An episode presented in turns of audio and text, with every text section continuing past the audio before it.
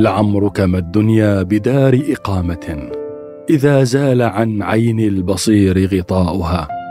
وكيف بقاء الناس فيها وإنما ينال بأسباب الفناء بقاؤها. عاصر حياة مليئة باليأس والشدائد. قيل أن شخصيته مزاجية تميل إلى الكآبة والتشاؤم وغلب على شعره غرض الرثاء والهجاء. وروي أنه الشاعر الذي قتله شعره. من هو شاعرنا اليوم؟ وما هي قصيدته؟ وما القصة وراءها؟ تعالوا لنعرف معا.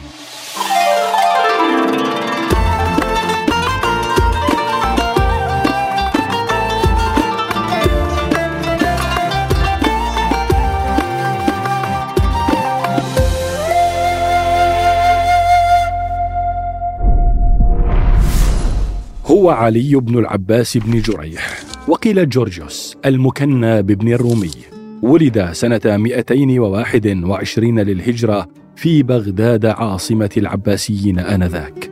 وكان ابن الرومي مولا لعبد الله بن عيسى بن جعفر بن المنصور.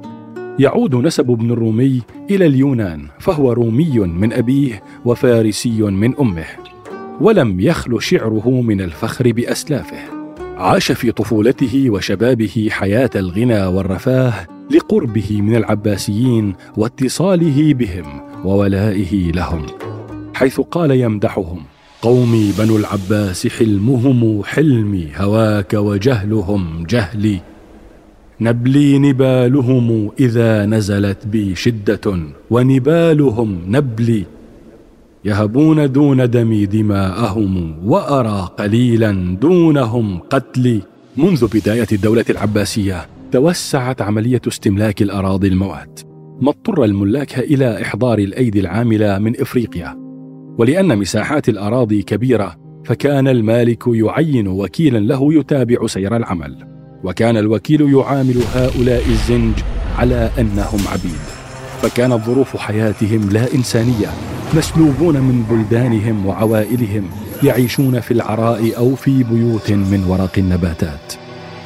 يمكن القول أن النظام كان اقطاعيا بحسب مصطلحات عصرنا. وفي هذه الأثناء سنة 255 للهجرة 869 للميلاد ظهر قرب البصرة شخص فارسي الأصل يدعى علي بن محمد. ادعى أن نسبه يعود إلى علي بن أبي طالب وكان شاعرا وخطيبا مفوها عاش في بلاطات الأمراء والحكام وذاق حلاوة السلطة فأراد أن يكون له حكم. بدأ بالعمل على تحشيد الزنج والعمال ضد الملاك والأمراء مستندا على مظلوميتهم مستخدما فصاحته وقوة لسانه داعيا بحسب قوله إلى تطبيق الشريعة الحقة التي تنصف العبيد. وتمكن من جمعهم حوله كما انضم له الحرفيون والفلاحون. أحد الأبيات التي قالها وإنا لتصبح أسيافنا إذا ما انتضين ليوم سفوك منابرهن بطون الأكف وأغمادهن رؤوس الملوك. بعد مرحلة من الحشد أعلن الفارسي الثورة المسلحة التي عرفت لاحقا باسم ثورة الزنج على الدولة العباسية. وتمكن من السيطرة على البصرة سنة 257 للهجرة 871 للميلاد. ونفذ جيش العبيد مجازر مروعة وقتلوا أعدادا كبيرة من البشر وهدموا القصور والمنازل وأحرقوا معظم المدينة. وسميت هذه الواقعة عند أهل البصرة بيوم الشذا. وهي نوع من السفن الحربية لوقوع المعركة قرب نهر الفرات. ونقل الطبري عنها وكثر المفقودون في البصرة وعلى العويل من نسائهم.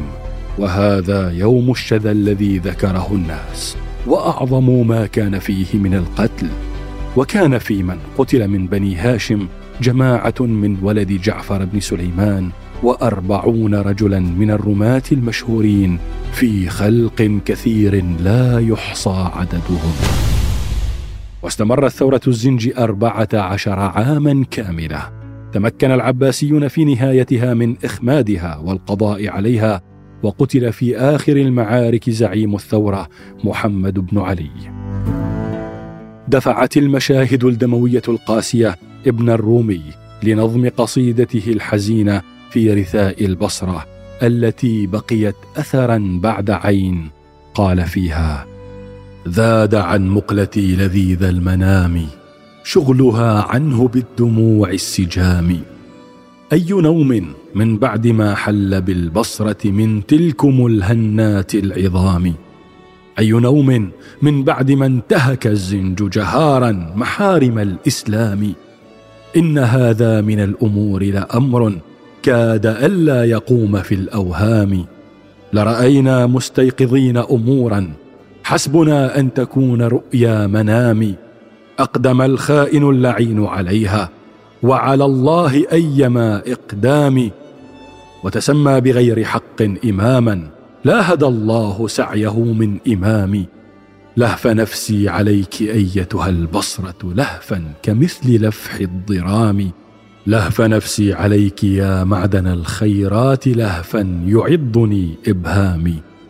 لهف نفسي يا قبة الإسلام لهفا يطول منه غرامي.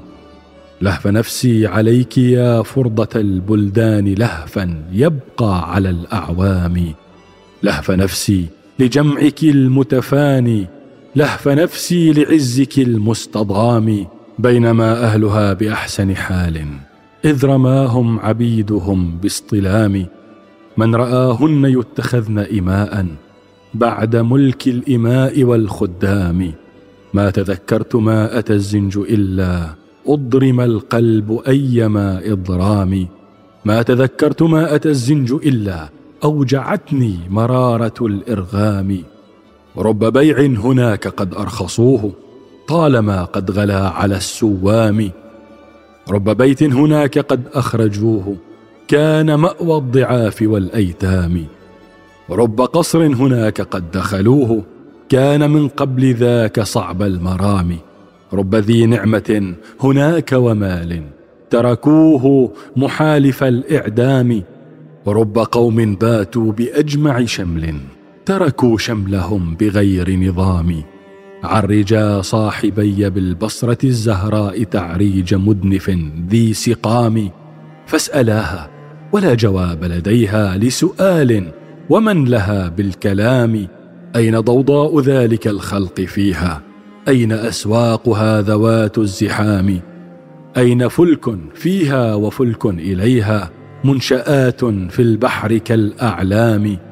أين تلك القصور والدور فيها؟ أين ذاك البنيان ذو الإحكام؟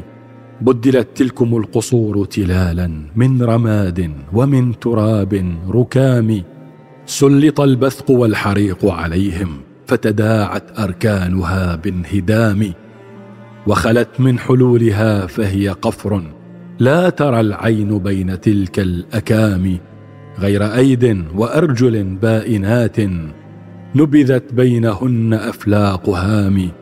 ووجوه قد رملتها دماء بأبي تلكم الوجوه الدوام. وطئت بالهوان والذل قسرا بعد طول التبجيل والإعظام فتراها تسفي الرياح عليها جاريات بهبوة وقتام خاشعات كأنها باكيات باديات الثغور لا لابتسام بل ألما بساحة المسجد الجامع إن كنتما ذوا إلمام. فاسألاه ولا جواب لديه أين عباده الطوال القيام؟ أين عماره الأولى عمروه؟ دهرهم في تلاوة وصيام. أين فتيانه الحسان وجوها؟ أين أشياخه أولو الأحلام؟ أي خطب وأي رزء جليل نالنا في أولئك الأعمام. كم خذلنا من ناسك ذي اجتهاد وفقيه في دينه علام. وندامي على التخلف عنهم. وقليل عنهم غناء ندامي وحيائي منهم إذا ما التقينا وهم عند حاكم الحكام. أي عذر لنا وأي جواب؟ حين ندعى على رؤوس الأنام يا عبادي أما غضبتم لوجهي ذي الجلال العظيم والإكرام؟ أخذلتم إخوانكم وقعدتم عنهم ويحكم قعود اللئام كيف لم تعطفوا على أخوات في حبال العبيد من آل حامي لم تغاروا لغيرتي فتركتم حرماتي لمن أحل حرامي. إن من لم يغر على حرماتي غير كفء لقاصرات الخيام. كيف ترضى الحوراء بالمرء بعلا وهو من دون حرمة لا يحامي. وحيائي من النبي إذا ما لامني فيهم أشد الملام وانقطاعي إذا هم خاصموني وتولى النبي عنهم خصامي. مثلوا قوله لكم أيها الناس إذا لامكم مع اللوام. أمتي أين كنتم إذ دعتني؟ حرة من كرائم الأقوام. صرخت يا محمداه فهلا قام فيها رعاة حقي مقامي. لم أجبها إذ كنت ميتا فلولا كان حي أجابها عن عظامي.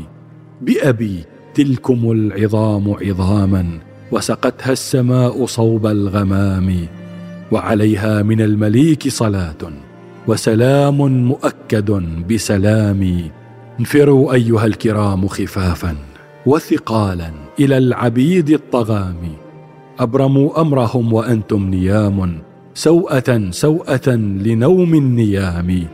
صدقوا ظن إخوة أملوكم ورجوكم لنبوة الأيام أدركوا ثأرهم فذاك لديهم مثل رد الأرواح في الأجسام لم تقروا العيون منهم بنصر فأقروا عيونهم بانتقام أنقذوا سبيهم وقل لهم ذاك حفاظا ورعية للذمام عارهم لازم لكم أيها الناس لأن الأديان كالأرحام.